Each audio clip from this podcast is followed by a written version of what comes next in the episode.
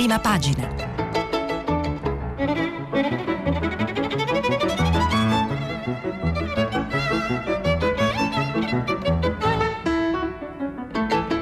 Questa settimana i giornali sono letti e commentati da Lucia Conte, giornalista dell'agenzia Asca News.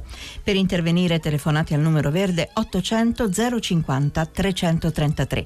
Sms o WhatsApp anche vocali al numero 335 5634 296.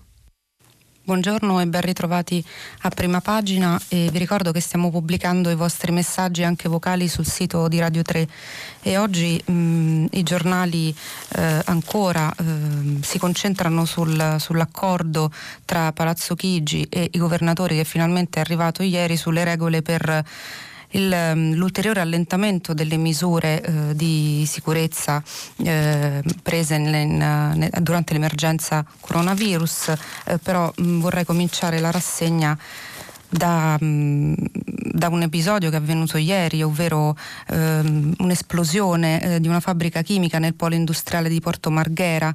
E il manifesto dedica la prima pagina a questo incidente eh, titolando Fase nera, una nube tossica oscura il cielo di Venezia, leggo dalla prima pagina del manifesto, feriti diversi operai, due sono gravi, gli allarmi inascoltati sulla sicurezza, il sindaco di Venezia Brugnaro chiudetevi in casa, ma poi invita a tornare al lavoro. E cosa è successo? Ehm, leggo la cronaca di Riccardo Bottazzo da Venezia. Alle 10.15 di ieri mattina Venezia è improvvisamente tornata alla normalità. Un forte botto causato dall'esplosione di un serbatoio ha scatenato un violento incendio a Porto Marghera che ha devastato gli stabilimenti dell'industria chimica 3V Sigma, azienda specializzata nella produzione di solventi e sbiancanti per cementifici. Un'altra colonna, un'alta colonna di fumo nero e maleodorante si è alzata dal luogo del sinistro ed è rimasta visibile per tutta la mattinata sull'orizzonte della città. La violenza dell'esplosione ha danneggiato anche alcuni appartamenti vicini alla 3V Sigma, spaccando vetri e finestre danneggiando gli interni. Il bilancio delle vittime conta numerosi feriti e due operai ricoverati in gravissime condizioni per ustioni. Proprio due di quegli operai che il 10 luglio di un anno fa erano scesi in sciopero contro la mancata osservanza dei protocolli di sicurezza da parte dell'azienda, comprese le norme antincendio, e che qualche giorno fa, costretti a lavorare anche in pieno lockdown avevano denunciato ancora una volta i rischi che correvano nella loro attività, ricevendo come risposta da parte dell'azienda solo la minaccia verbale di una denuncia per diffamazione. Un disastro annunciato quindi quello che accade ieri mattina a Venezia, un disastro dal quale i comitati ambientalisti e la stessa municipalità presieduta dall'ambientalista Gianfranco Bettin avevano più volte messo in guardia il comune e la regione, sotto accusa anche la gestione dell'emergenza da parte dello stesso comune e um, dell'ARPAV ed è proprio ehm, lo scrittore ed ex deputato Gianfranco Bettina a intervenire sempre dalle pagine del manifesto su eh, quell'incidente. Eh, dice Bettina stavo prendendo un caffè guardando dalla finestra verso Porto Marghera, veduta che vale sempre la pena, assicuro, quando una nube nera si è alzata all'improvviso inseguita da lampi e lingue di fuoco alte decine di metri, impossessandosi del cielo di Venezia. Veniva da un punto nevralgico della grande zona industriale e portuale dove sono presenti diverse aziende chimiche, in parte residuali e in parte nuove creature derivanti dal vecchio enorme complesso del petrolchimico. Un incendio, un'esplosione da quelle parti significa sempre qualcosa di grave.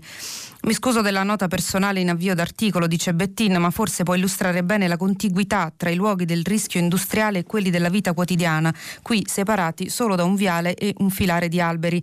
Per questo, sprigionatisi la nube, avvertito l'odore di bruciato, un denso, acido e insieme aromatico odore che non somiglia a niente che puoi sentire in natura, si è diffusa la paura. Le sirene hanno suonato indicando di stare in casa chi già non vi era costretto dal Covid. Nel frattempo è stata identificata l'origine dell'incendio, la 3V Sigma, una sessantina di dipendenti diretti, diretti, più altri di imprese d'appalto. I due feriti molto gravi sono operai di impresa di origine asiatica. Situata poco oltre il leggendario capannone delle assemblee operaie, vicino alla vecchia portineria del petrolchimico che fu, non è un'azienda decotta. Produce intermedi per diverse filiere, dalla cosmesi al tessile, dalle dall'edilizia all'arredo e fino all'alimentare. Lavora sostanze come acetone, acido nitrico, ammoniaca, alcol metilico, idrogeno e altre ancora. Attualmente la sede centrale a Bergamo, ma impianti anche altrove, è subentrata da qualche tempo alla vecchia proprietà e ha annunciato investimenti per cui ha chiesto contributi in base alla collocazione nell'area di crisi industriale complessa e al connesso regime di aiuto, presentando un piano per oltre 6 milioni di euro a fronte di oltre 2 milioni di agevolazioni ricevute. Per questo stupisce l'atteggiamento che ha distinto l'azienda in questi anni, duramente contrappostasi al sindacato, sorda alle denunce che hanno anche provocato uno sciopero la scorsa estate, al cui centro c'era proprio la richiesta di maggiore sicurezza interna, compresa quella antincendio. Sciopero seguito da altre denunce e proposte che non hanno portato tuttavia l'azienda a un maggiore ascolto, anzi l'hanno ulteriormente indurita aggiungendo a denunciare giungendo a denunciare per diffamazione i sindacalisti. La vicenda è piuttosto tipica di un'area in cui il vuoto di strategia industriale aperto dalla politica, soprattutto a livello nazionale, lascia in abbandono in una transizione infinita e stanca comparti produttivi che dovrebbero essere chiusi, troncando lo stillicidio di incidenti piccoli o grandi come questo o rigenerati insieme ai terreni bonificati in impianti di nuova generazione. A Porto Marghera questo stato dura da decenni e così in altri poli industriali la mancanza di una politica industriale in questi siti diventa spesso rischio, a volte tragico, ma sempre si fa degrado, occasione perduta, spreco di conoscenza, di storici patrimoni professionali e tecnologici. Potrebbe essere parte preziosa del rilancio del paese, è per ora solo un pezzo della crisi e del rischio italiano. Ehm, da lunedì la, la, novità più importante a proposito, tornando a parlare del, del coronavirus, invece è in arrivo da lunedì, la novità più importante è ehm, sicuramente la maggiore libertà di movimento eh, tra i confini regionali. E tutti potremo uscire dai nostri comuni di residenza e recarci al mare o in montagna, molti potranno riaprire le seconde case anche se ehm, in alcune regioni, eh, anche se nella stessa regione. E finalmente dunque eh, si potrà potrà fare a meno dell'autocertificazione. Poi dal 3 giugno in poi, se i dati dell'epidemia continueranno ad essere positivi, eh, dovrebbero ricominciare anche i viaggi interregionali, che oggi invece sono permessi solo per motivi importanti e per questo occorre ancora munirsi dell'autocertificazione per gli spostamenti tra le varie regioni. Eh, riapriranno con tutte le precauzioni mh, barbieri, parrucchieri e centri estetici, eh, si potrà anche andare al bar e al ristorante e eh, le distanze e ehm, il messaggero a questo proposito, a proposito eh, della guerra del metro che finalmente ieri si è conclusa con un accordo tra il governo e i presidenti di regione, titola Si riparte a distanza di un metro.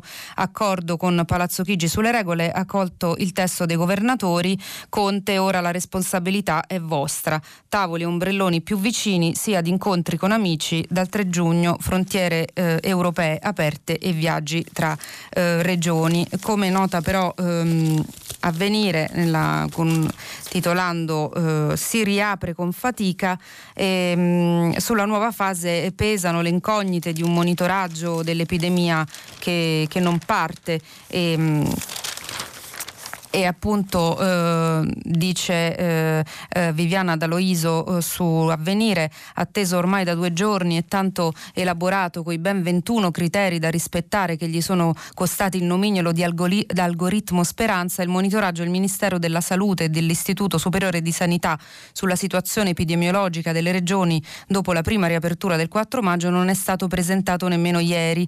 E non si tratta di un particolare di poco conto perché in base a questo report era stato spiegato con chiarezza nelle ultime settimane ehm, che sarebbero dovute essere prese tutte le decisioni politiche sulla fase 2, ovvero a partire dai numeri sui nuovi contagi, sui decessi, sui posti letto liberi negli ospedali e sulla capacità di diagnosi attraverso tamponi e visite a domicilio, se riaprire ulteriormente o invece chiudere, per usare le parole del ministro eh, degli affari regionali Francesco Boccia. Eppure, a ormai 12 giorni dalla fine del lockdown e soprattutto alla vigilia di una nuova fase di riaperture sul fronte di ciò che sta avvenendo a livello sanitario, cioè nella carne delle famiglie che contano malati e morti e guariti, resta ancora soltanto il barometro del bollettino quotidiano della protezione civile, un insieme di dati già poco esaustivi nella fase più acuta dell'epidemia, immaginarsi ora che siamo entrati ufficialmente nella convivenza col virus.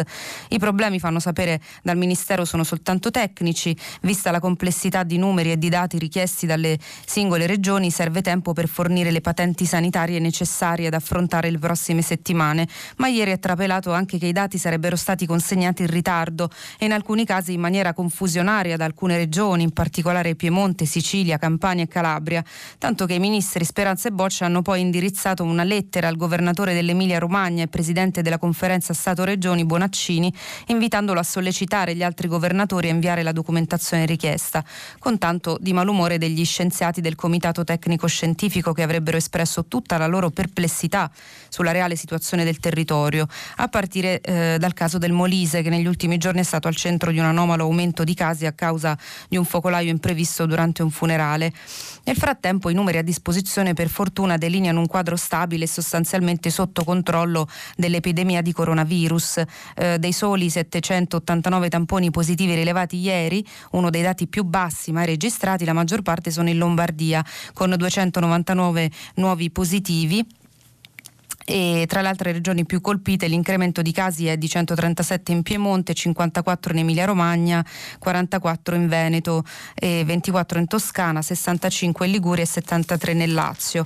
Ed è proprio mh, su su questa differenza appunto tra i dati lombardi e il resto d'Italia eh, che eh, viene intervistato eh, sia dalla stampa eh, che dal giornale il presidente eh, della regione Lombardia eh, Fontana che dice sulla stampa in prima pagina clima di odio contro la Lombardia. E c'è un clima avvelenato che qualcuno ha voluto creare nel paese, è un clima antilombardo e chi ha creato questo clima doverse, dovrebbe farsi un esame di coscienza perché poi i risultati sono questi, dice Fontana alla stampa eh, riferendosi a una scritta apparsa ieri su un muro di Milano, Fontana assassino. E, mh, Fontana eh, rifiuta anche eh, il racconto che è stato fatto in questi giorni di una spaccatura eh, tra, tra lui e Zaia, l'altro governatore leghista Battista, presidente della regione Veneto, una spaccatura tra prudenti e aperturisti. Fontana dice non è vero, non c'è stata una spaccatura, c'era chi voleva l'uniformità delle linee guida per tutte le regioni come il sottoscritto e c'era chi voleva che ognuno potesse riaprire come meglio riteneva e non fosse necessario andare insieme. Io ho sostenuto che ci dovesse essere maggiore coordinamento e e appunto rispetto a, a quanto eh, dichiarato ieri dal professor Walter Ricciardi, eh, secondo il quale esiste un caso Lombardia, eh, Fontana dice io credo che i numeri si debbano anche interpretare, più che guardare ai numeri oggettivi credo che si debba guardare all'indice di contagio. In Lombardia siamo 10 milioni di persone, è chiaro che da noi i numeri saranno sempre più alti che altrove, però se guardiamo il tasso di infezione scopriamo che da noi è tra i migliori eh, d'Italia ed è questo il dato dato di cui eh, tenere conto. E, mm, ciò nonostante, eh, dice Paolo Colonnello che intervista Fontana, i dati degli ultimi giorni non lasciano tranquilli. Cosa è cambiato? Dice Fontana, non è cambiato proprio nulla e non è cambiata la mia cautela, ma non si può tenere chiusa la regione più produttiva del paese. Ho sempre detto che prima si dovevano fare le regole e se verranno rispettati i parametri che stiamo fissando saranno sufficienti per evitare che il contagio riprenda. E se così non fosse, è chiaro che dovremmo dovremo prendere dei provvedimenti di conseguenza. Se le cose dovessero peggiorare saremmo pronti ad assumere atteggiamenti eh, diversi. Mm. E Fontana spiega che lunedì eh, non apriremo sicuramente tutto, le situazioni che riteniamo più pericolose rimarranno chiuse ancora per settimane, ad esempio le palestre e i musei. E, mh, mm, se qualche regione vorrà aprirle eh, potrà farlo, ma mi dispiace, in Lombardia no, dice eh, Fontana, che mh, mm, in una... Mh, mm, in una, eh, in, un'altra intervista al, eh, al giornale ehm, sottolinea una, una riflessione, fa una riflessione a proposito dei test eh, eh, serologici e dice eh, dobbiamo dire le cose come stanno, io anche su questo mi sono attenuto alle indicazioni secondo cui i test non hanno valenza a fini diagnostici ma epidemiologici, si è creata invece una paranoia eh, ai cittadini, se non lo fanno si sentono in pericolo e eh, se lo fanno si sentono a posto. E che cosa vuol dire quindi ai Lombardi? Che se siamo riusciti a contenere il virus lo dobbiamo ai comportamenti virtuosi e nelle prossime settimane dobbiamo continuare, così possiamo sconfiggerlo, non possiamo restare chiusi in casa per mesi, dobbiamo conviverci rispettando le regole. E, mh, a proposito di, eh, di, questi attacchi alla Lombardia, il giornale titola eh, proprio su questo ehm, con un titolo piuttosto duro, virus comunista, odiatori violenti intellettuali all'assalto del nord, minacce insulti ai governatori di eh, Lombardia e eh, Piemonte. E, mh, su Repubblica si parla eh, ancora della, mh, mm, parla della, della riapertura e, mh, mm, e viene, la, prima, il, la, prima, pagina è dedicata eh, però alla ripresa economica, eh, quattro mesi per, salvar, per, salvarci, titola Repubblica, l'allarme dei sindacati, troppi senza lavoro, ora servono riforme. E intervista mh, mm, Repubblica il segretario della CGL Maurizio Landini che, mm, che dice eh, diritti, welfare e ambiente, rifacciamo l'Italia chiede Roberto Mania, la, la, pandemia che si trasforma in occasione per cambiare? Non vede piuttosto il rischio di una situazione economica e sociale esplosiva con l'aumento della povertà, il crollo del PIL e l'impennata della disoccupazione? Landini osserva, certo che vedo tutto questo, è una situazione pesante, seria, pericolosa, per questo dobbiamo usare i prossimi mesi per riprogettare il Paese e l'Europa, indicare le priorità e scrivere una nuova prospettiva di sviluppo senza dimenticare il mezzogiorno. L'ultimo decreto del governo cerca di proteggere le persone che lavorano lavorano e le imprese, ma non è sufficiente proteggersi.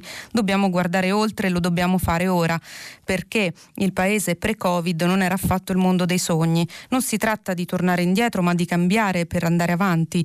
Il virus ha fatto emergere tutte le fragilità e le disuguaglianze che si sono accumulate negli anni, l'emergenza sanitaria si è intrecciata con l'emergenza sociale e ambientale e poi la rivoluzione digitale che ci ha travolto. È a tutti evidente che la logica neoliberista che ha governato il mondo negli ultimi decenni con meno Stato sociale, meno diritti e più mercato non ha più, semmai ne avesse, risposte da dare, ma ci rendiamo conto che per tutelare la maggior parte dei lavoratori in difficoltà ci siamo dovuti inventare una serie di strumenti, dalle varie indennità alla cassa integrazione per la frantumazione violenta a cui è stato sottoposto il mercato del lavoro. C'era bisogno del virus per capire quanto fosse negativo un mercato del lavoro fatto di precarietà, assenza di diritti e di tutele, di caporalato e di lavoro nero. La responsabilità di tutta la classe dirigente italiana è quella di ripensare e riscrivere un nuovo modello sociale, un altro modello di sviluppo. Dobbiamo farlo insieme perché anche le nostre divisioni ci hanno danneggiato. Dobbiamo fare sistema rivolgendosi all'intelligenza collettiva come in altri paesi europei. Um, anche lei, eh, dice l'intervistatore, fa parte della classe dirigente, mi dica da dove comincerebbe per scrivere la nuova Italia. E Landini risponde, dalla Costituzione, dai principi fondamentali. Dobbiamo investire sul lavoro pubblico, sul servizio sanitario, sulla presenza nel territorio della sanità pubblica e dell'assistenza sociosanitaria necessaria. Riorganizzare le scuole non è solo un fatto fisico, nell'era digitale serve una cultura flessibile, capace di gestire complessità e differenze. Va affermato un diritto alla formazione permanente perché nessuno resti indietro nell'uso delle tecnologie. Il digital divide è anche una questione eh, democratica. La rivoluzione tecnologica cancellerà posti di lavoro, ma ne può creare di nuovi che oggi nemmeno consideriamo. Il nuovo eh, oro sono i dati, l'uso dei dati che vogliono dire la vita delle persone. Anche questa è una questione questione precipuamente democratica. Non possiamo lasciare la gestione dei dati in mano a eh, poche multinazionali. E, ehm, nota appunto eh, l'intervistatore che ci sono aree in Italia in cui non c'è nemmeno la banda larga, ecco appunto ha una logica che ci siano due società, Tipen, Team e Open Fiber, che messo, che fanno lo stesso mestiere e costruiscono due reti per la banda larga, potrebbero benissimo fondersi per fare un'azienda di sistema, pubblica o privata. Non si tratta di tornare indietro, ci sono società pubbliche gestite bene, società private gestite male, usciamo dai luoghi comuni. Io credo che lo Stato possa essere regolatore e insieme imprenditore, anche qui lo dice dice la Costituzione, l'articolo 41. Non demonizzo il mercato e il profitto, ma penso che le imprese debbano essere virtuose e al servizio della comunità. Bisogna sostenere quelle che si muovono in questa direzione e smetterla con gli aiuti a pioggia. E, um, a proposito eh, di, di, questo, del, delle imprese, eh, continua le, mm, lo, lo, scontro e, e la protesta eh, tra imprenditori e governo.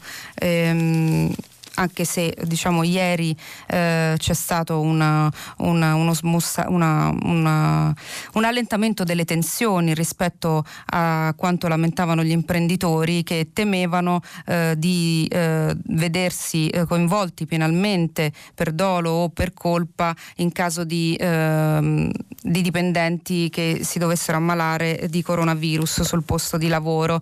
E il Sole 24 Ore che proprio il quotidiano Confindustria che proprio ieri aveva dato spazio e voce alle lamentele degli imprenditori in questo senso, dice rischio Covid, INAIL e governo frenano e rassicurazioni da INAIL e il governo dopo la levata di scudi di imprese, commercianti e professionisti, il riconoscimento dei casi di contagio Covid-19 come infortunio da parte dell'INAIL non assume alcun rilievo per sostenere un'accusa di responsabilità penale e civile del datore di lavoro.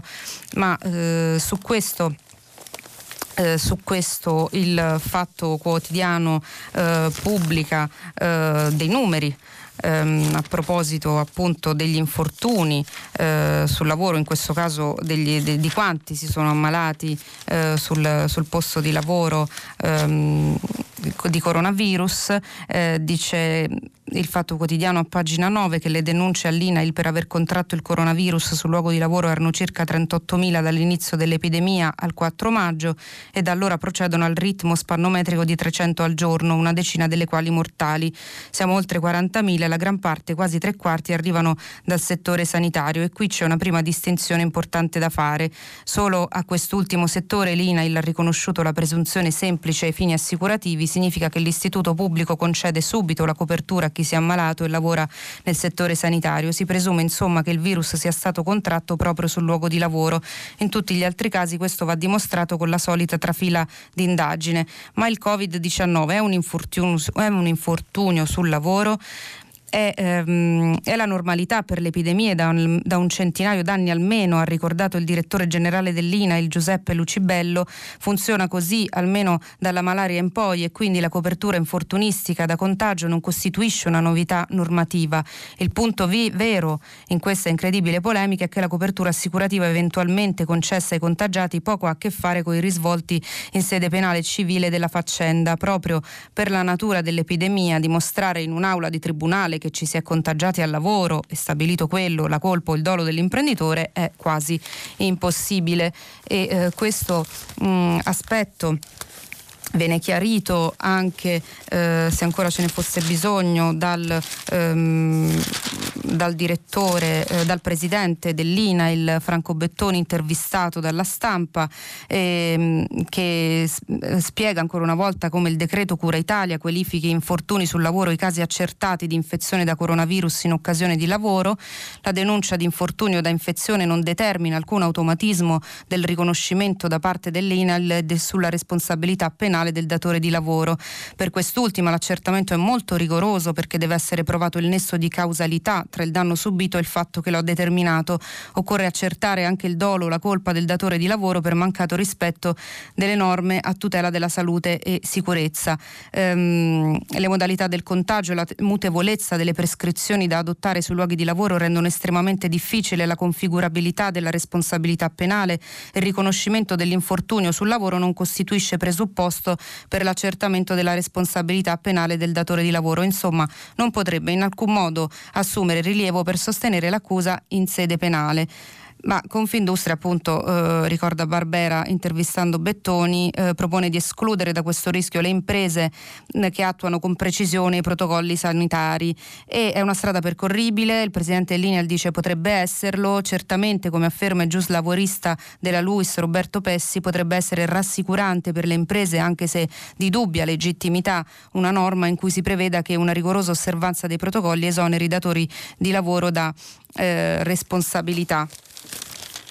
E, ehm, restando eh, sul, sul, tema del lavoro, ma ehm, eh, da un altro punto di vista. Eh, volevo leggervi dal Corriere della Sera eh, che apre eh, la sua prima pagina sempre eh, sulle tensioni tra il governo e le regioni, dicendo riapertura tra le tensioni, eh, scontro regioni-governo, poi l'intesa, dal 3 giugno si entra in Italia senza quarantena, salta la conferenza stampa di Conte, modificato un comma, poi l'approvazione del decreto, quasi 5.000 i guariti e de, di nuovo flessibili. un editoriale firmato da Dario Piero Di Vico eh, sul Corriere della Sera eh, mette, accende un faro su una norma di cui si è parlato poco eh, e contenuta nel eh, decreto rilancio approvato mh, qualche giorno fa dal Consiglio dei Ministri, ricordiamo ancora non pubblicato in Gazzetta Ufficiale perché è ancora al vaglio della Ragioneria dello Stato e eh, atteso anche al Quirinale eh, per mh, appunto il passaggio della firma del Presidente della Repubblica.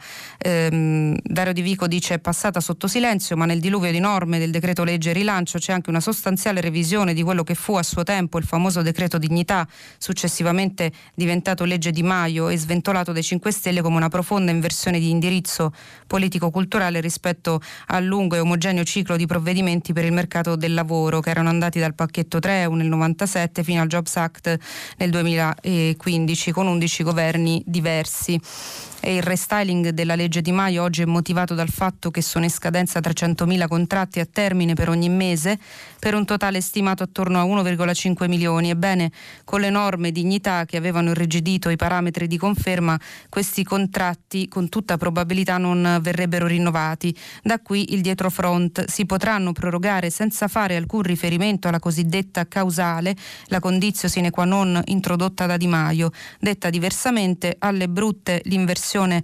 politico-culturale di cui ci si era vantati finisce in soffitta, lasciando prevalere il principio di realtà e ammettendo che quelle norme rischiano di farci perdere posti di lavoro. Gli psicologi potrebbero catalogare il tutto sotto lo schema dell'apsus freudiano per cui all'improvviso si smette di recitare e ci si lascia scappare la verità, ovvero che la legge Di Maio non era fatta per aumentare l'occupazione ma per marcare un'identità politica. Il dato singolare è che tutto ciò sia immerso nel contesto del decreto rilancio che, come ha messo in luce Cassese sul Corriere, si muove con un intento prevalentemente risarcitorio e vede lo Stato proporsi innanzitutto nella sua veste di redistributore e quindi se in tutto il provvedimento prevalgono le ragioni della politica, sul merito del mercato del lavoro la spuntano quelle dell'economia. Ora è chiaro che misure rivolte a, mitiga- a mitigare il disagio e la sofferenza sociale sono state adottate in tutti i paesi occidentali, dalla Gran Bretagna al Giappone, passando per la Germania, la Francia e gli stessi Stati Uniti, ma in tutti questi contesti è chiaro che i trasferimenti statali non potranno essere mantenuti sine die perché sono costosi e ingesserebbero il mercato del lavoro. Tanto più questo ragionamento è valido da noi per i limiti di spesa pubblica e indebitamento che una volta passata la gestione dell'emergenza torneranno a farsi sentire. Di conseguenza la buona flessibilità come quella reintrodotta dal decreto rilancio potrà giocare un ruolo importante nei prossimi mesi e, um, e questo era uh, Dario Di Vico sul Corriere della Sera. E, um, ieri, eh, cambiando argomento, eh, c'è, stato, eh, un, um, c'è, stato, un, altro colpo per il ministro della giustizia eh, Alfonso Bonafede. Già nei giorni scorsi, finito nella bufera perché accusato dal magistrato Nino Di Matteo di essere tornato indietro sulla decisione di nominarlo ai vertici del DAP perché ehm, frenato da, dalla contrarietà di alcuni boss mafiosi intercettati e ehm, per questo, questo, questa polemica, diciamo, questo fuoco incrociato ha, è costato a buona fede la presentazione di una mozione di sfiducia da parte del centrodestra che sarà votata eh, giovedì al Senato giovedì prossimo al Senato, ma ieri ehm, appunto ci sono state le dimissioni eh, del suo capo di gabinetto eh, Fulvio Baldi, ehm, si è dimesso dopo l'uscita di alcune intercettazioni pubblicate sul fattoquotidiano.it eh, di sue telefonate con eh, Luca Palamara, l'ex consigliere del CSM ed ex presidente dell'ANM indagato a Perugia per corruzione.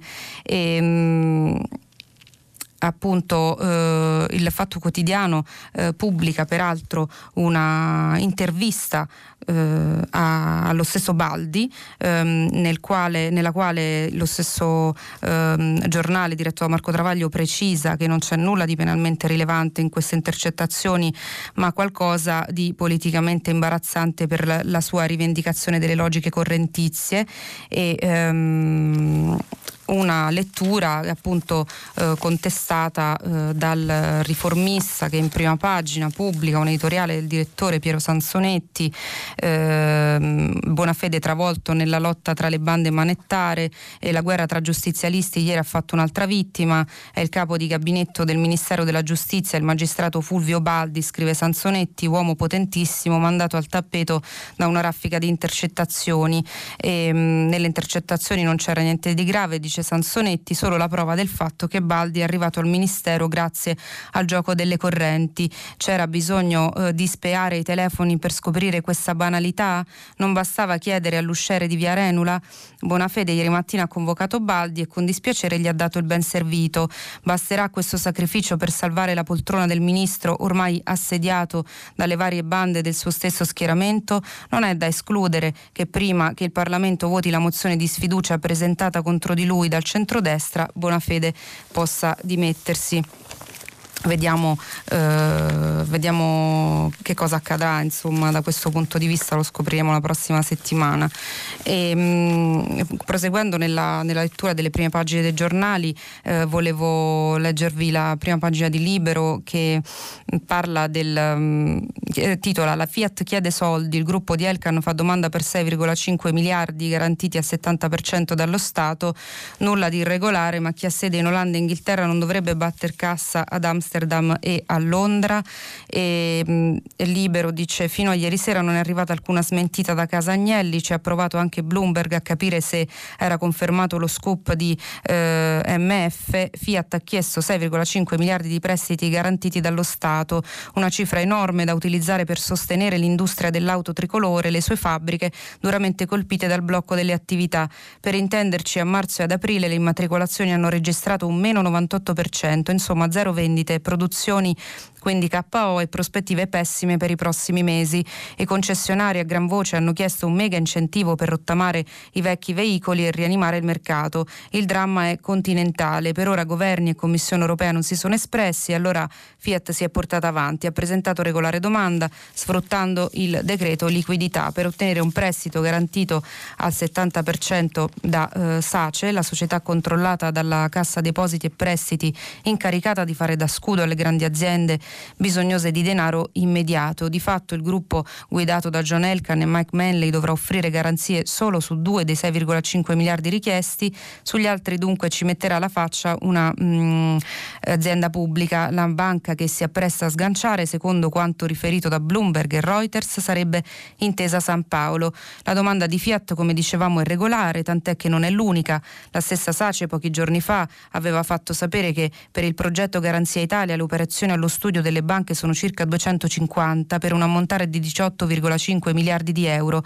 Parliamo di grandi gruppi internazionali i quali per ottenere la protezione dello Stato italiano dovranno rinunciare alla distribuzione del dividendo agli azionisti. Infatti FCA, la casa madre di Fiat, ha deciso che non elargirà la cedola, 1,1 miliardi ai propri soci, di cui il primo è l'Exor di Elcan che è obbligato poi a mantenere il livello occupazionale nei sei stabilimenti italiani e um, invece il, il tempo uh, apre con un intervento della leader di Fratelli d'Italia Giorgia Meloni uh, e titola L'Italia chiamò, dice Giorgia Meloni saremo la voce dei milioni di persone a cui lo Stato ha chiesto moltissimo e ha dato in cambio quasi nulla, sarà una giornata di libertà e orgoglio.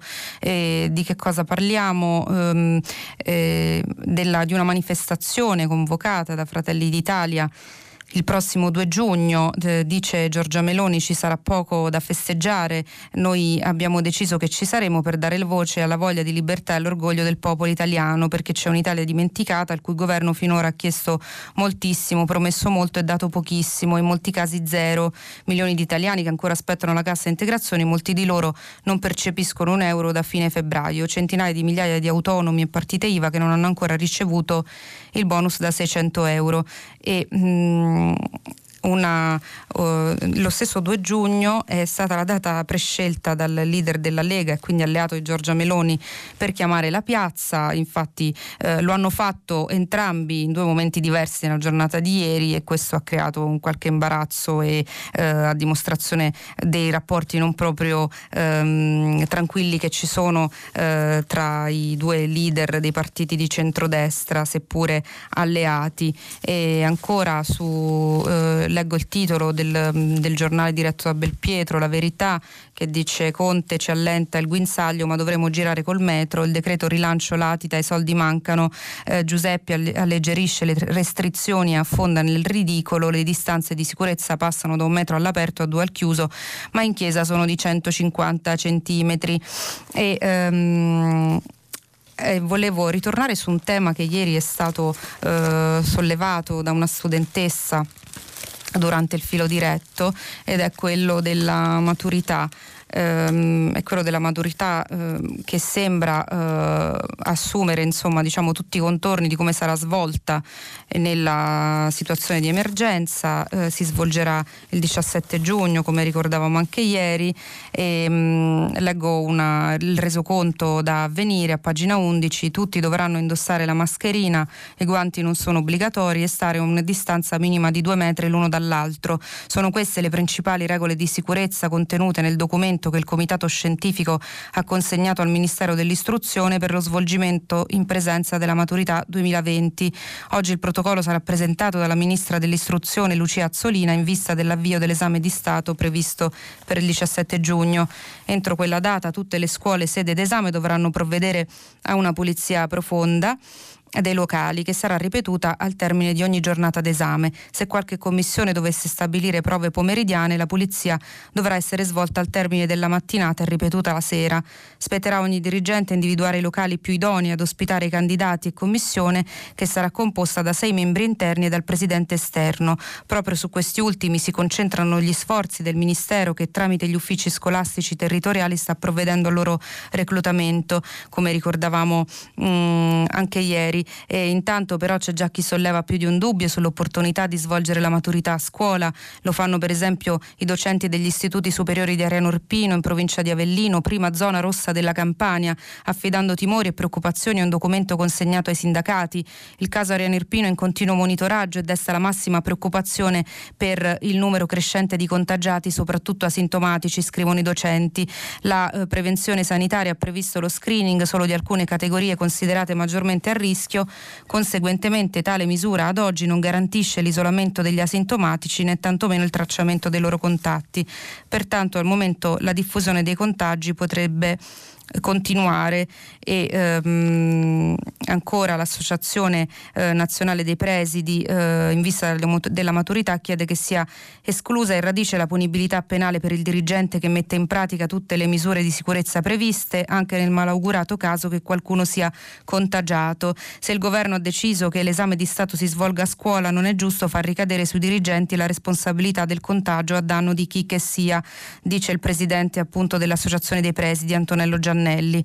La legge ha equiparato questo evento a un infortunio eh, sul lavoro, può mai risponderne un dirigente scolastico? E sia ben chiaro che non si vuole qui contestare l'obbligo di tutela per chiunque contrib- che subisca infortuni, vogliamo solo che le responsabilità siano attribuite in modo più equo e sulle modalità di svolgimento, eh, al di là delle modalità di svolgimento sanitarie eh, di questo esame di maturità, non, esserci, non, sembra esserci quella chiarezza che chiedeva eh, Camilla, la studentessa che ci ha chiamato ieri a proposito del contenuto, del merito, da quello ehm, che si evince da diversi articoli che ci sono sui giornali di oggi, sembra che ci sarà solamente una prova ehm, orale. E, ehm, eh, volevo ehm, leggervi ehm, a proposito eh, invece eh, di, di, di, un altro avvenimento che c'è stato ieri, eh, di un altro fatto che ha, che ha, segnato la giornata di ieri, seppure sepolto diciamo da dal, dalle notizie sul, sul, coronavirus ed è eh, il nubifragio che si è abbattuto su Milano e, mh, mm, il nubifragio che si è abbattuto su Milano che ci ha eh, riportato eh, diciamo un po' eh, ha, ha, riportato agli occhi il fatto che ehm, dei danni ambientali, della fragilità, eh, idrogeolo- de- della fragilità e del dissesto idrogeologico del nostro paese e appunto ci sono state ieri eh, 5 ore di bomba d'acqua, anzi per la precisione nella notte di giovedì che si sono abbattute sul capoluogo lombardo e ehm, che hanno portato all'esondazione del Seveso.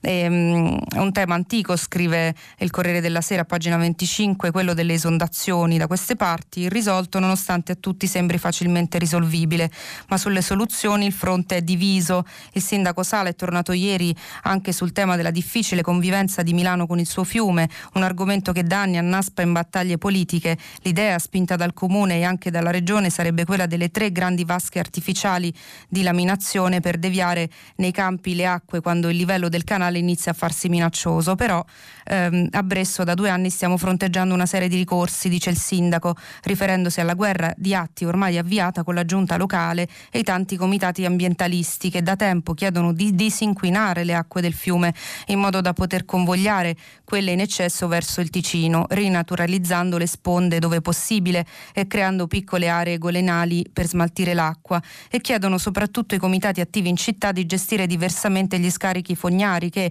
in caso di forte maltempo eh, aggiungono peso al flusso del torrente. Tra i ritardi e le battaglie legali i progetti restano sul tavolo. Anni guarda nei paesi lungo i torrenti ricordano che non si può vivere in un eterno allagamento e i milioni di danni causati dagli scherzi di acqua e fango sono lì a testimoniarlo. E, mh, sempre dal Corriere della, della Sera, eh, cambiando argomento e collegandoci a, eh, a, una notizia che ha aperto questa settimana eh, tra le polemiche, ovvero la liberazione di Silvia Romano tenuta ehm, eh, rapita per un anno e mezzo, eh, sequestrata eh, in, in, Kenya. E, mh, gli sviluppi, volevo leggervi da Fiorenza Sarzanini sul Corriere della Sera sulle indagini a proposito del suo sequestro, eh, tradita o venduta nel villaggio africano, i carabinieri setacciano l'onlus di Silvia. Nostra figlia è stata lasciata da sola, è stata questa accusa pesante e diretta lanciata dai genitori di Silvia Romano a portare i carabinieri del ROS negli uffici della Onlus Africa Milele, accusa confermata dalla stessa ragazza domenica pomeriggio quando nel suo interrogatorio davanti a magistrati e investigatori ha raccontato di essere rimasta in Kenya, nel villaggio di Chakama, senza alcuna misura di sicurezza. La perquisizione L'interrogazione ordinata ieri dal, dai magistrati serve dunque a controllare la documentazione relativa alla missione, ad accertare quali precauzioni siano state adottate per proteggere i volontari perché il vero interrogativo è fin troppo evidente, il sequestro poteva essere evitato, non ci sono indagati al momento, ma se fosse stabilito che non sono stati seguiti i protocolli di sicurezza per questo tipo di missioni, la fondatrice Lilian Sora e i responsabili dell'associazione rischiano l'accusa di favoreggiamento nei confronti dei rapitori. Anche Silvia dovrà essere nuovamente ascoltata dai magistrati, ma in questi giorni si sta cercando di farle ritrovare serenità con la sua famiglia e dunque la convocazione è prevista nelle prossime settimane. La prima segnalazione di anomalie e criticità arriva dall'unità di crisi della Farnesina e dal suo responsabile Stefano Verrecchia subito dopo il sequestro avvenuto nel novembre 2018.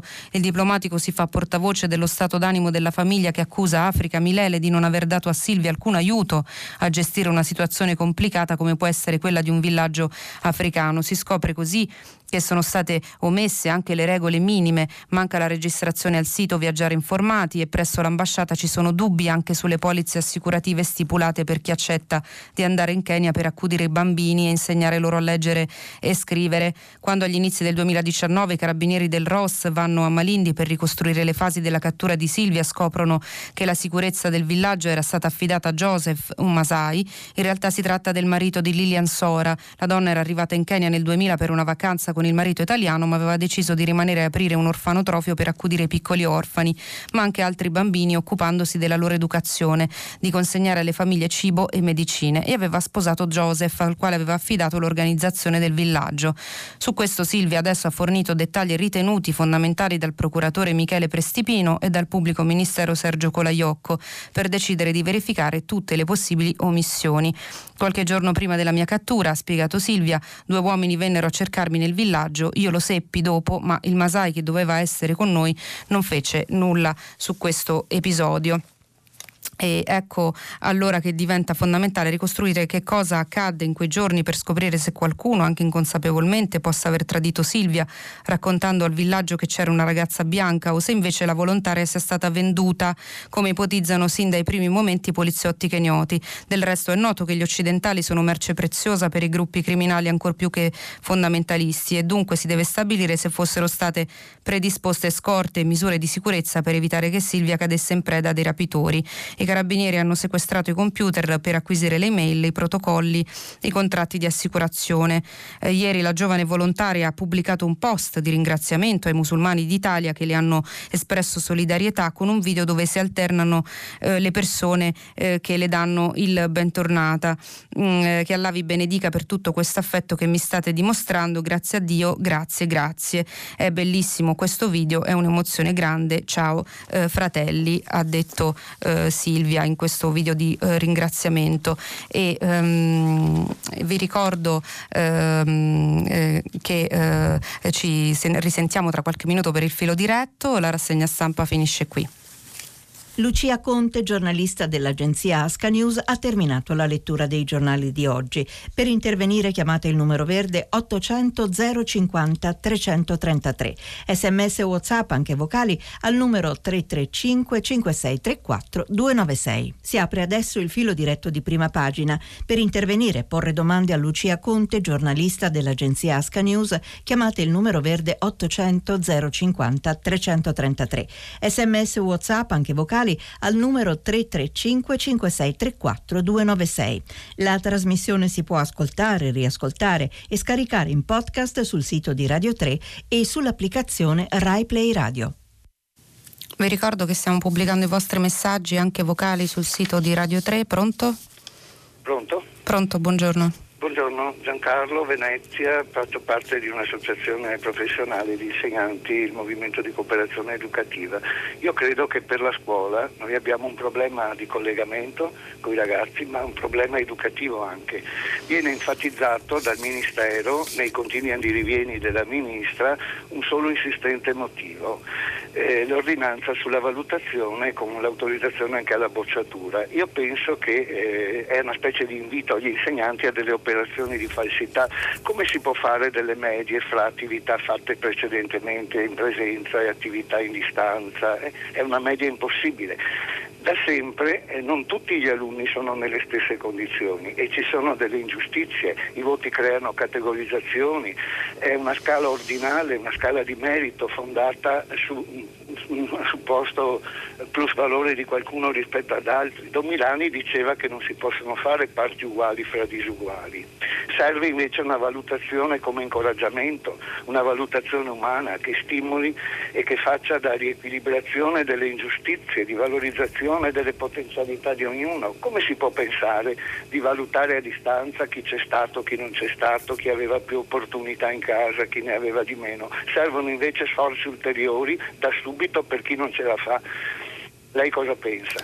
Guardi, eh, io sono d'accordo con lei che mh, mm, la, la didattica è stata la cosa più dimenticata in questa, in questa, emergenza che ha travolto il mondo scolastico. Si parla tanto di come, eh, si torne, di come, si faranno gli esami, di come si tornerà tra i banchi a settembre, delle distanze di sicurezza, delle mascherine e si parla pochissimo del eh, vuoto di apprendimento che questi mesi lasceranno tra gli studenti di qualsiasi livello, a partire dalla scuola primaria fino alla maturità, vuoto di apprendimento dovuto appunto all'impossibilità di, per alcuni di collegarsi con le video lezioni quando le video lezioni ci sono state, eh, quando invece ehm, non è possibile neanche fare quelle, eh, appunto un, un, vuoto che è difficile eh, per i genitori quando si tratta di bambini più piccoli o per gli studenti stessi quando si tratta di studenti delle scuole superiori eh, poter colmare.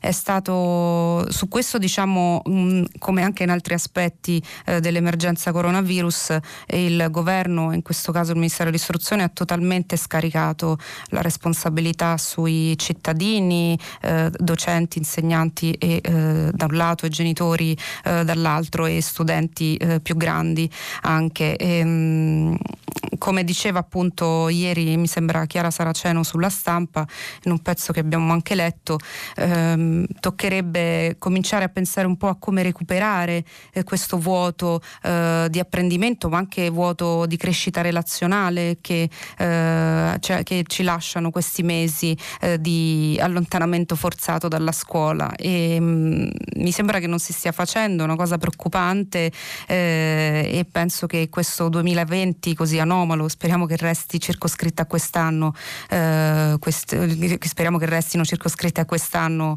eh, queste, queste, anomalie. Eh, questo 2020 rischia di allargare, come diceva lei, appunto le differenze, le, le disuguaglianze eh, di apprendimento, ma non solo tra i vari ragazzi. Io appunto non sono d'accordo neanche su mettere l'accento su una valutazione. Mm, non sono un insegnante, ma eh, reputo sia impossibile eh, valutare, ehm, dare un voto diciamo, a quest'anno scola- alla, al rendimento di un ragazzo in quest'anno scolastico così anomalo.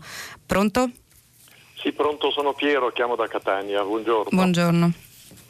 Io chiamo per un problema che eh, intanto abito nel centro storico di Catania e da vent'anni circa eh, soffriamo sulla nostra pelle la presenza di, dei pub cosiddetti, eh, della mala movida come la chiamiamo noi.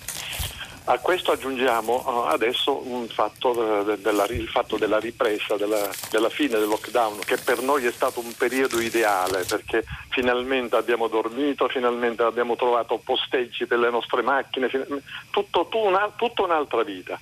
Adesso però c'è la ripresa, nessuno parla di pub, nei provvedimenti governativi non ho mai sentito la parola pub, purtroppo però l'abbiamo sentita nei provvedimenti regionali. Allora ci chiediamo, gli assembramenti come verranno controllati? Cosa succederà? Tenete presente che è stato calcolato che nei, nei fine settimana in, nel nostro quartiere, eh, zona per capirci attorno al Teatro Massimo, uh-huh. nel nostro quartiere c'è un'affluenza di più di 20.000 persone, cioè un'affluenza superiore a quella che c'è quando c'è la partita del Catania allo stadio Cibali. Allora la, la, nostra preoccupazione, che è soprattutto una preoccupazione di salute ovviamente, chi controllerà chi interverrà? Tenete presente che quando c'è una grande affluenza la polizia ha di, persino difficoltà a entrare nel quartiere, tanta gente c'è. Cosa succederà? Siamo molto preoccupati per la nostra salute. Aggiungo infine che la città di Catania ha avuto il più alto numero di contagi rispetto alle altre città della Sicilia, persino rispetto a Palermo probabilmente anche per questi assembramenti nei, nei, nei, nei pub probabilmente. Non siamo sicuri, però è un elemento da tenere in considerazione. Ripeto, siamo molto preoccupati per la nostra salute. Eh, guardi, eh, Piero, grazie, raccogliamo la sua preoccupazione. Mm, chi controllerà dovrebbe farlo la polizia locale, i vigili, poi ogni, diciamo anche i sindaci si organizzeranno ognuno per conto proprio con le ordinanze per far rispettare eh, le norme ehm, che ogni regione abbiamo visto ehm, le norme che ogni regione dovrebbe emanare in queste ore eh, all'interno di questo accordo quadro che si è raggiunto ieri. E, a, al di là dei controlli che mi auguro che ci saranno ehm, immagino che la situazione dopo due mesi di eh, clausura forzata a causa del coronavirus, dopo le immagini che abbiamo visto dei contagi e delle morti, eh, mi auguro insomma eh, che, che, si rispettino eh, anche autonomamente le distanze di sicurezza, che appunto si, si, vada in questi locali con le mascherine, si entri e si mantenga la distanza che è stata prevista di un metro ehm, all'interno dei, dei pub, eh, perché anche i pub rientrano in, questa, diciamo, in questo obbligo. E I controlli abbiamo visto che non sono neanche semplici, insomma, comunque è difficile anche eh, tenere a freno il desiderio, soprattutto dei giovani, di rincontrarsi e di passare delle ore spensierate insieme.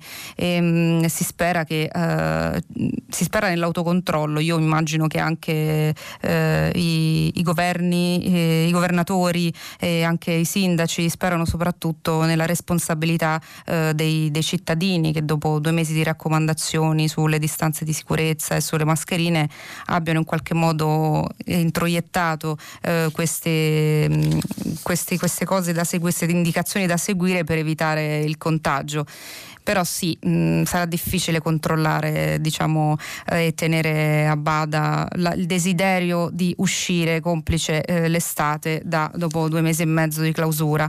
Pronto? Eh, buongiorno. Eh, mi chiamo Piero, parlo dall'Umbria e volevo far presente che eh, tenuto conto di questa grande evasione di centinaia di miliardi di euro, eh, questa evasione procurerà un ulteriore danno per l'Italia per quanto riguarda la distribuzione di questi bonus, perché chi evade fa dichiarazioni inferiori alle 15.000 euro previsti per ottenere dei bonus. Quindi diciamo che eh, si aggiungono altri problemi all'evasione e, e sempre sarà l'ingiustizia di coloro che ehm, di coloro che dovrebbero avere questi benefici, perché molti di questo denaro andrà nelle tasche di questi evasori, indirettamente tenuto conto delle dichiarazioni che saranno inferiori per ottenere i bonus. Eh, la ringrazio Piero, è un tema che mh, mm, al filo diretto viene spesso sollevato, questo dell'evasione, in questa settimana in particolare, visto che è in arrivo una pioggia di bonus per ogni categoria. E mh, mm, io non, non, posso che augurarmi che i controlli vengano intensificati come abbiamo visto che è stato fatto in occasione del, dell'istituzione della, del reddito di, di, cittadinanza contro il quale sono piovute tantissime polemiche e critiche proprio perché eh, è difficile eh, in Italia controllare ehm, chi lavora in nero e poi eh, richiede appunto i sussidi dello Stato, eh, però come abbiamo visto appunto sono state diverse ehm, eh, indagini della Guardia di Finanza che hanno colpito nel, nel segno e hanno portato alla luce chi eh, ha commesso questi questi illeciti, quindi mi auguro che i controlli si intensifichino anche, eh, siano intensi anche in questa occasione di emergenza. Pronto? Eh, buongiorno, sono Carlo e chiamo da Trieste. Buongiorno Carlo. Il mio pensiero è sulle mascherine. Torno perché c'è una cosa eh, che vorrei veramente dire. Si discute tanto queste mascherine chirurgiche, 50 centesimi, 70 centesimi, un euro, un euro e mezzo. Io da quando è iniziata questa situazione ho comprato delle mascherine tipo chirurgico, ma quelle lavabili. Uh-huh. Due mascherine al costo di 9 euro.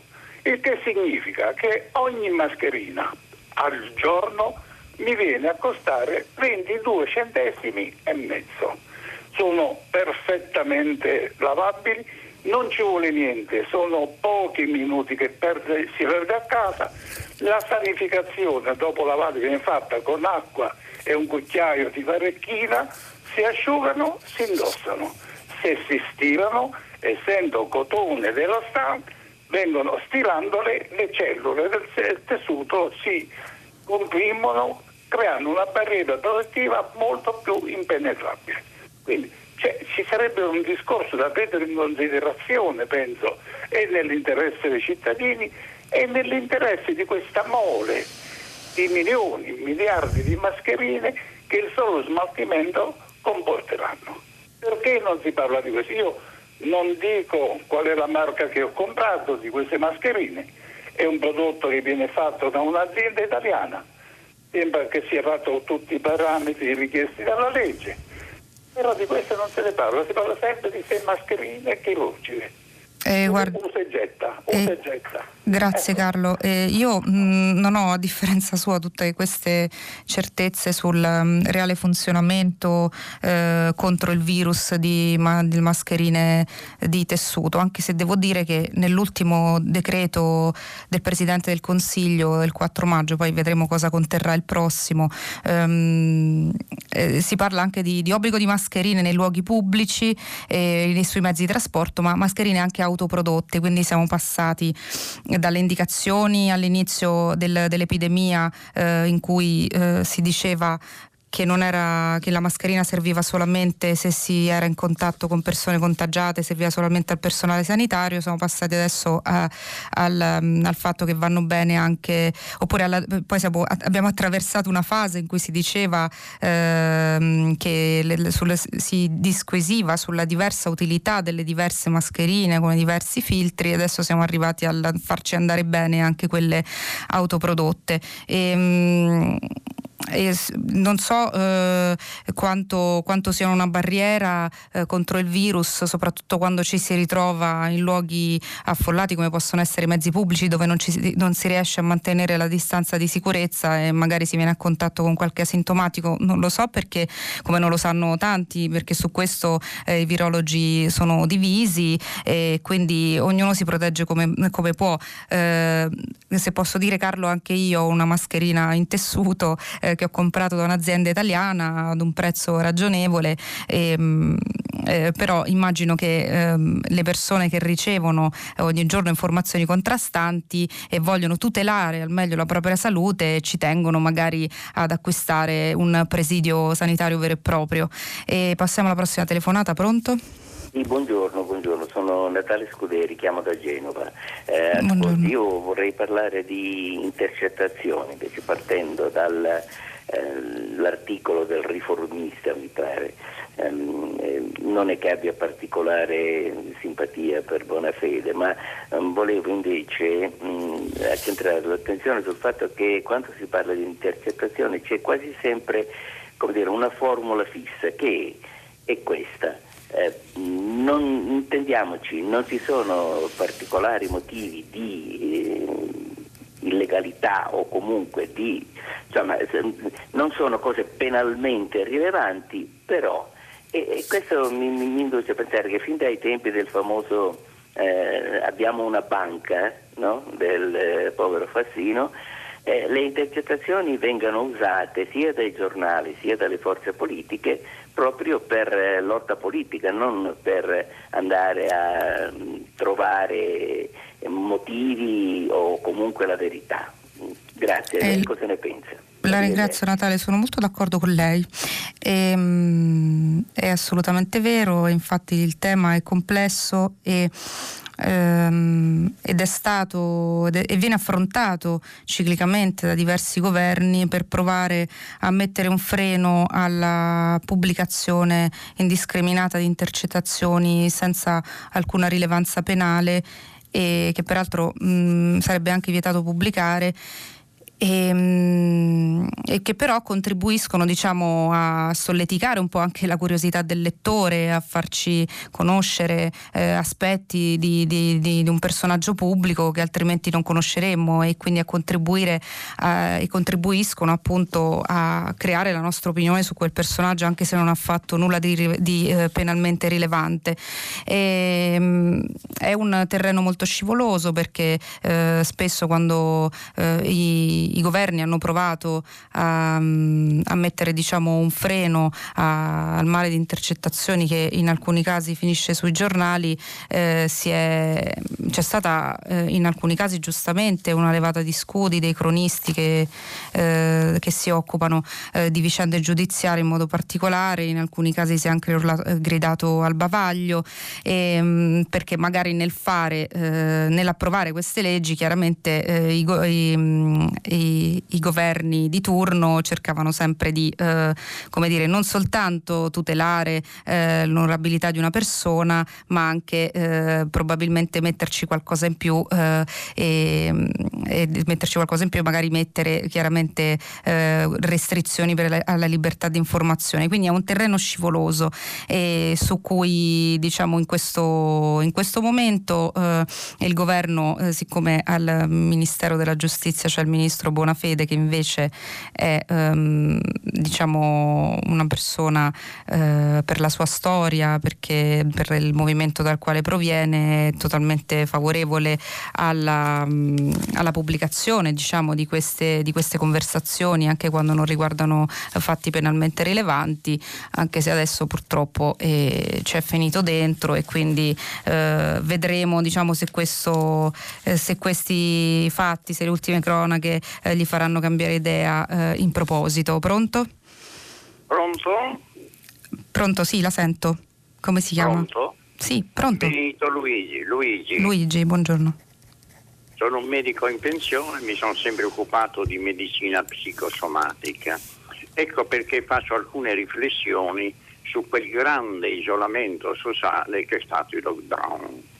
Uh-huh. Bene, un mondo perfetto che ha sconfitto per il 70% il cancro è stato vinto da un microorganismo piccolissimo e quindi i pipistrelli sono stati il nostro nemico.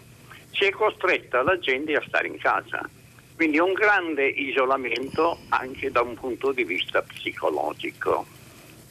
È stato un evento favorevole per taluni, per esempio parlo del mondo accademico, dove cioè si è incrementato lo studio, ho un genero cattedratico che in due mesi ha scritto un manuale e ci avrebbe messo un anno e mezzo a scriverlo in tempi normali. Perché questa intensità di isolamento ha determinato anche una maggiore intensità dello studio. Però eh, ci sono stati anche degli eventi contrapposti. Ci sono esperimenti che dicono che gite in barca su dieci coppie alla fine dopo un mese eh, diciamo tre coppie non si parlano più perché è arrivato un conflitto psicologico. Come vedete c'è sempre un evento positivo e un evento negativo. Poi secondo Freud che eh, c'è stato anche un aumento dei sogni, sembrerebbe, per cui Freud che ci ha detto che i sogni sono un evento in cui noi esprimiamo i nostri desideri nascosti Molta gente ha sognato ed è stata, è stata felice perché praticamente ha esaurito i suoi desideri, però soltanto in sogno, non nella realtà. Ora, questa vicenda si concluderà con il vaccino, perché il vaccino oggi ci sono eh, molti centri che stanno lavorando con una corsa sfrenata Sembrerebbe che chi arriva prima avrà una barca di soldi, però penso che sarà prevalente il pensiero che un vaccino deve essere tale e utile per tutta la gente di questo nostro mondo che abita il nostro pianeta. Quindi auguriamoci questo e torneremo alla vita di prima. Eh, grazie Luigi eh, per il suo intervento ricco eh, rispetto ai risvolti psicologici di questa di questa crisi e di questa chiusura forzata. Mm, ieri ne abbiamo parlato anche leggendo un articolo firmato da Recalcati che appunto eh, ci raccontava le, le, diverse reazioni dei suoi pazienti eh, rispetto alla clausura, ehm, addirittura alcuni che mh, avevano problemi eh, diciamo psicologici hanno tratto beneficio da questa situazione eh, che era più delirante del loro delirio ha detto Recalcati. Quanto al vaccino abbiamo visto che l'America sta accelerando e prova ad, a, ad arrivare prima diciamo però ieri il presidente Trump ha garantito che non terranno per sé diciamo nel caso eh, dovessero arrivare per primi eh, a questa scoperta. E, mh, voglio leggere un po' di sms sul tema sollevato dal signore che ha chiamato da Catania, Piero. Eh, il tema della movida, dice Piero da Milano, eh, non è da sottovalutare. Sappiamo tutti che sono decine di migliaia le persone che frequentano i locali. Ultimo esempio, i Navigli di Milano. Sarà impossibile controllare tutte le zone ad alta frequentazione e sicuri assembramenti e futuri focolai infettivi. Cosa ne pensa? Mm, come ho già detto, penso sarà molto difficile quindi, e, e penso che anche le autorità locali, per quanto possono stabilire controlli serrati si affidino soprattutto al, alla responsabilità dei singoli cittadini. Ha ragione, ancora un altro messaggio, ha ragione questo signore di Catania, una pace così non si sentiva da tempo, senza auto, gas e via. Eh, così una persona mi ha detto stanca la mascherina perché respiri la tua stessa aria, non quella fuori, ma insomma mm, si parla eh, dei, dei benefici anche che la mancanza di movita di questi mesi ha portato al sonno di molti. E ancora Carla, eh, eh, parla del, dei bonus a pioggia come il reddito di cittadinanza non, eh, hanno che, ehm, non, non fanno eh, che diseducare non, c'è solo qualche, c'è qualche refuso in questo sms e, mh, dice appunto Carla parla appunto dei troppi furbi e fannulloni che sono protetti dallo Stato eh, stesso e usufruiranno sul mantenimento a vita.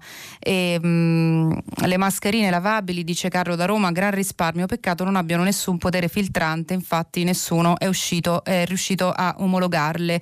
Ripeto mh, però eh, è lo stesso decreto del Presidente del Consiglio che parla della possibilità di utilizzare per proteggersi anche mascherine autoprodotte. E, ehm, mh, ancora eh, la paura. Ehm, di ammalarsi di coronavirus mi farà fare scelte oculate, dice un altro messaggio. E, mh, mm, sono assolutamente d'accordo con l'ascoltatore di Catania, ancora il tema della movida che vedo mi interessa molto. Eh, il problema dei pub vale per tutte le città, più il tasso, per il tasso più alto di contagi a Catania, però penso che possa dipendere anche dai giganteschi assembramenti per i festeggiamenti di Sant'Agata che si sono tenuti i primi di febbraio, dice Claudia. E adesso passiamo alla prossima telefonata. Pronto? Eh, buongiorno, sono Bruno dalla, da Campodarsico in provincia di Padova. Buongiorno Bruno. Senta, le, le, volevo mh, chiederle una, una, informazione oppure un suo parere eh, in merito a quello che lei ha letto per quanto riguarda la manifestazione che Fratelli d'Italia e Lega insieme eh, vorrebbero fare il 2 giugno contro questo governo perché non ha stanziato i fondi, perché mm-hmm. secondo la Meloni milioni e milioni di italiani sono ridotti alla fame, eccetera. Ma eh, scusi, eh, non riesco a capire. Allora io devo mantenere la distanza di un metro, due metri, secondo la regione cosa che intende fare. Devo portare la mascherina, i guanti, non fare assembramento, non posso eh, stare con gli amici se non in una certa distanza, eccetera. E poi questi due personaggi politici di primo piano, così sembra a livello nazionale, indicano una manifestazione dove che naturalmente provenendo migliaia, secondo le loro intenzioni, di persone in una piazza, saranno naturalmente eh, costretti a stare eh, uno accanto all'altro. Allora, io non capisco perché eh, in questa nazione ci sia, sia permesso di eh, effettuare eh, un tipo così di propaganda eh, senza nessuna, eh, come posso dire, intelligenza, scusi il termine, e mi auguro chi è preposto a far rispettare le leggi come eh, verso di me semplice cittadino appunto che devo stare alle norme igienico sanitarie per combattere il virus eh, provveda a far sì che questa manifestazione eh, non sia indetta, non sia eh, perché non è uno scopo umanitario, è uno scopo prettamente politico elettoralistico eh, fatto e montato su eh, menzogne o, o informazioni fuorvianti pur di rimanere in qualche maniera a galla e portando verso di loro una certa attenzione. Io mi auguro che chi di conseguenza prenda, prenda le dovute precauzioni perché a questo punto allora io, eh, se passa questo messaggio, io non intendo più mantenere la distanza oppure rimanere a casa in quarantena perché a questo punto tutto è possibile. Solo perché due personaggi della destra di questo paese hanno indetto una manifestazione per il 2. Grazie. Bruno, ehm, la invito comunque, eh, al di là di quello che accadrà, a mantenere le distanze, a rispettare le prescrizioni mh, mm, per tutelare la sua salute innanzitutto. E, mh, è ancora un mistero come faranno a, a rispettare eh, le, le, distanze a non assembrarsi eh, manifestando il 2 giugno, il giorno della festa della Repubblica, Salvini e Meloni. Salvini ieri annunciando la manifestazione ha detto lo faremo in sicurezza e vedremo come saranno capaci, non sappiamo ancora quali sono state le piazze scelte, non sappiamo se poi alla fine la piazza sarà una sola, immagino di sì, per evitare ehm, diciamo la, l'immagine plastica poi della divisione anche sul campo eh, dei due leader di centrodestra.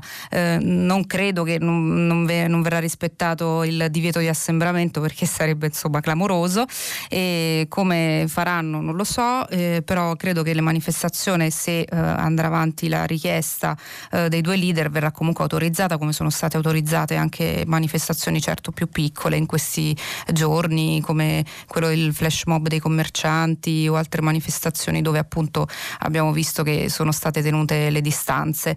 E passiamo alla prossima telefonata, pronto? Pronto? Pronto, buongiorno. Buongiorno, mi chiamo Paola e chiamo da Milano.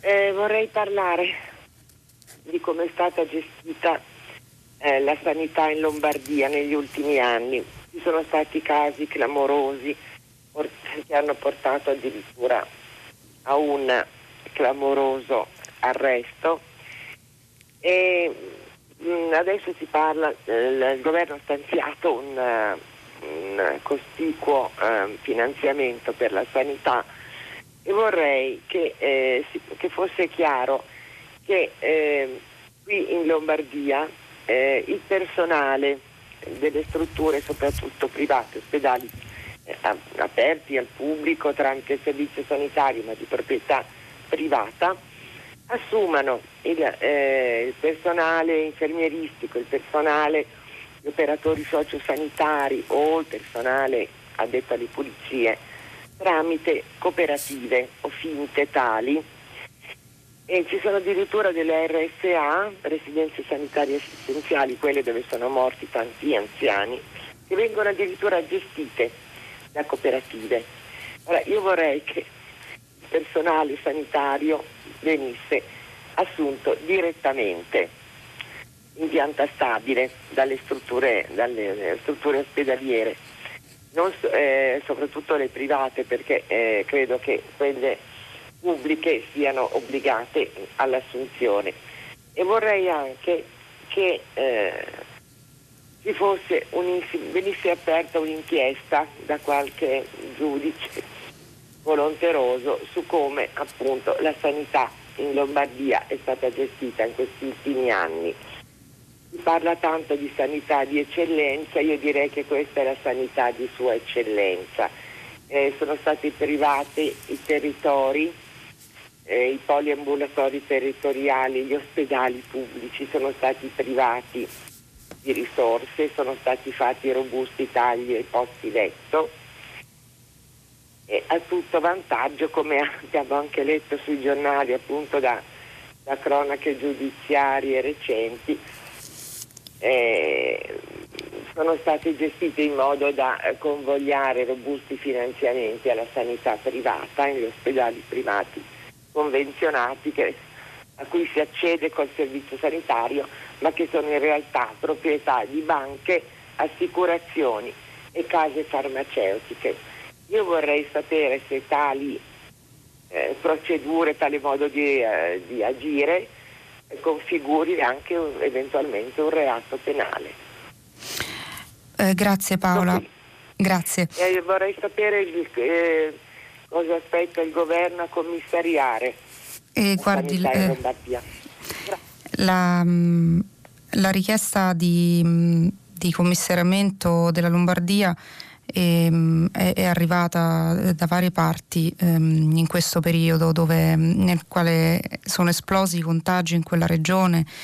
Ne abbiamo parlato anche ieri in una maniera mh, sorprendentemente superiore rispetto al resto del paese e mh, contagi che si fa ancora fatica, come abbiamo visto, a contenere. C'è un. Uh, un abisso tra i dati della Lombardia e il resto dell'Italia, anche delle regioni del nord, come eh, dicevo anche ieri, e qualcuno dovrà spiegarlo, diciamo, dovrà spiegare il perché. Come abbiamo visto anche nelle interviste di oggi, mh, mm, Fontana è abbastanza reticente su questo, eh, sostiene di aver fatto un buon lavoro, però ehm, vedremo insomma se alle prossime elezioni i lombardi riterranno, la penseranno al suo stesso modo. ehm, saranno, per ora ci sono le inchieste su, su, sulle RSA, sulle morti avvenute nell'RSA, eh, il Pio Albergo Trivulso, la Dognocchi, ehm, di inchieste diciamo, a carico della gestione proprio della sanità lombarda,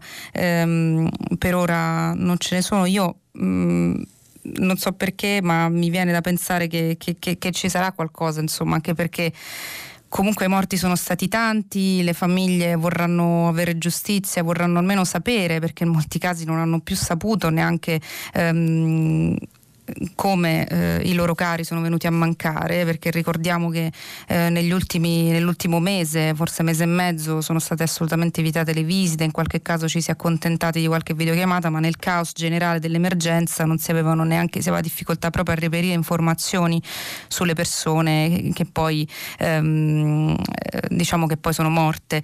Quindi eh, secondo me ci sono già varie associazioni di vittime che si stanno, di parenti di vittime che si stanno mobilitando vedremo come, eh, come come andrà. E sicuramente c'è, c'è, ci deve essere un ripensamento del sistema eh, sanitario eh, rispetto a quanto accaduto, insomma. Questo lo abbiamo detto, lo hanno detto tanti interventi in questi giorni. E, mh, mm, anche se appunto ripeto il, attuali, l'attuale governatore eh, della, della Lombardia sembra diciamo fare un po' orecchie da mercante rispetto a, alle critiche che gli arrivano anche dai colleghi eh, del suo partito. Pronto? Pronto? Pronto, buongiorno. Buongiorno, sono Chiara. Salve Chiara. Buongiorno, sì.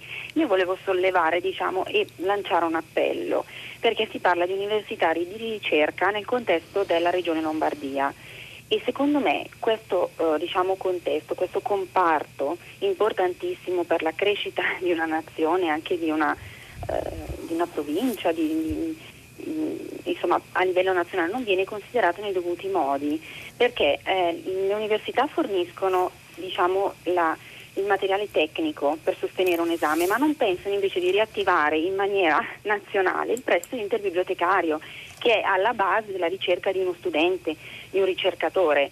Io mi trovo uh, a dover mm, scrivere una tesi e non poter lavorare perché non è stato attivato questo servizio. Poi mi sento dire da un governatore, Fontana, che non riaprirò i musei. Cioè, I musei sono importantissimi, sono centri anche di ricerca perché non aprire quelli e non cercare di coordinare meglio anche il servizio di interprestito nazionale? Perché è alla base diciamo, dello studio, della ricerca. Io mi trovo a vedere che un'università attiva il prestito in loco in determinati momenti e non penso di riattivare il prestito interbibliotecario per dare a tutti gli studenti la possibilità di concludere il ciclo studi, ma così penso che si trovino anche in condizioni diciamo, eh, disperata anche i ricercatori. Cioè, perché non pensare a una ricrescita di questo tipo e solo una ricrescita economica? Cioè, non capisco. Ma il prestito interbibliotecario no, è bloccato adesso in questa situazione? Sì, tutto, okay. Ma da sempre, da, dall'inizio. Ah, okay. Capisce? Mm. anche a livello comunale è mm-hmm. bloccato. No, ma perché aprire diciamo, un, un, prestito fisico? Ti devi spostare in loco anche per mm, volumi di consultazione ma non mh, mm, interloquire con l'utente e fare in modo che possa avere questi volumi anche a casa. Cioè, mm-hmm. non capisco, non capisco questa grave... E poi come si può dire...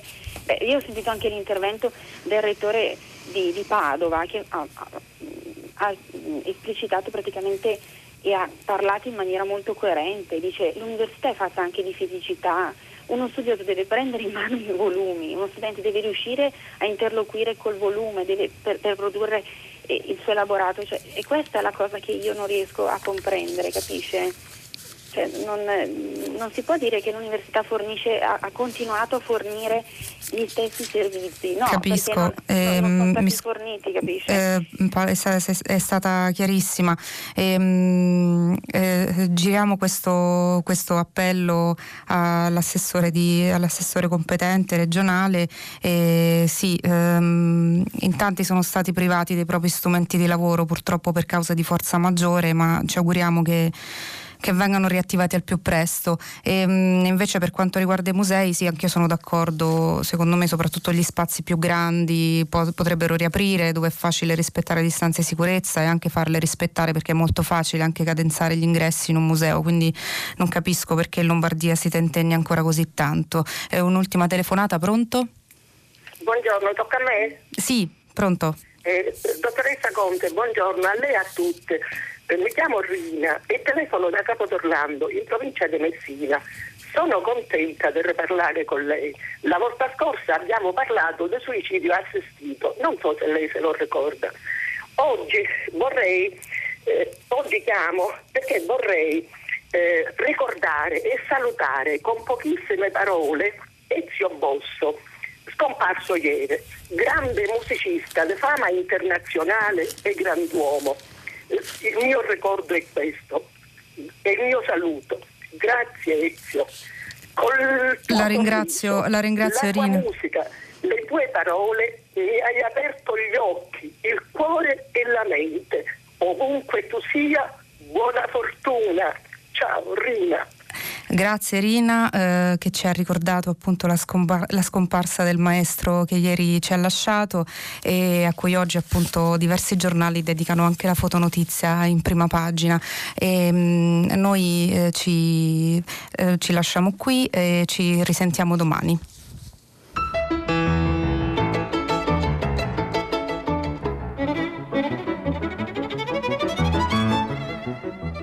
Lucia Conte, giornalista dell'agenzia Asca News, ha letto e commentato i giornali di oggi.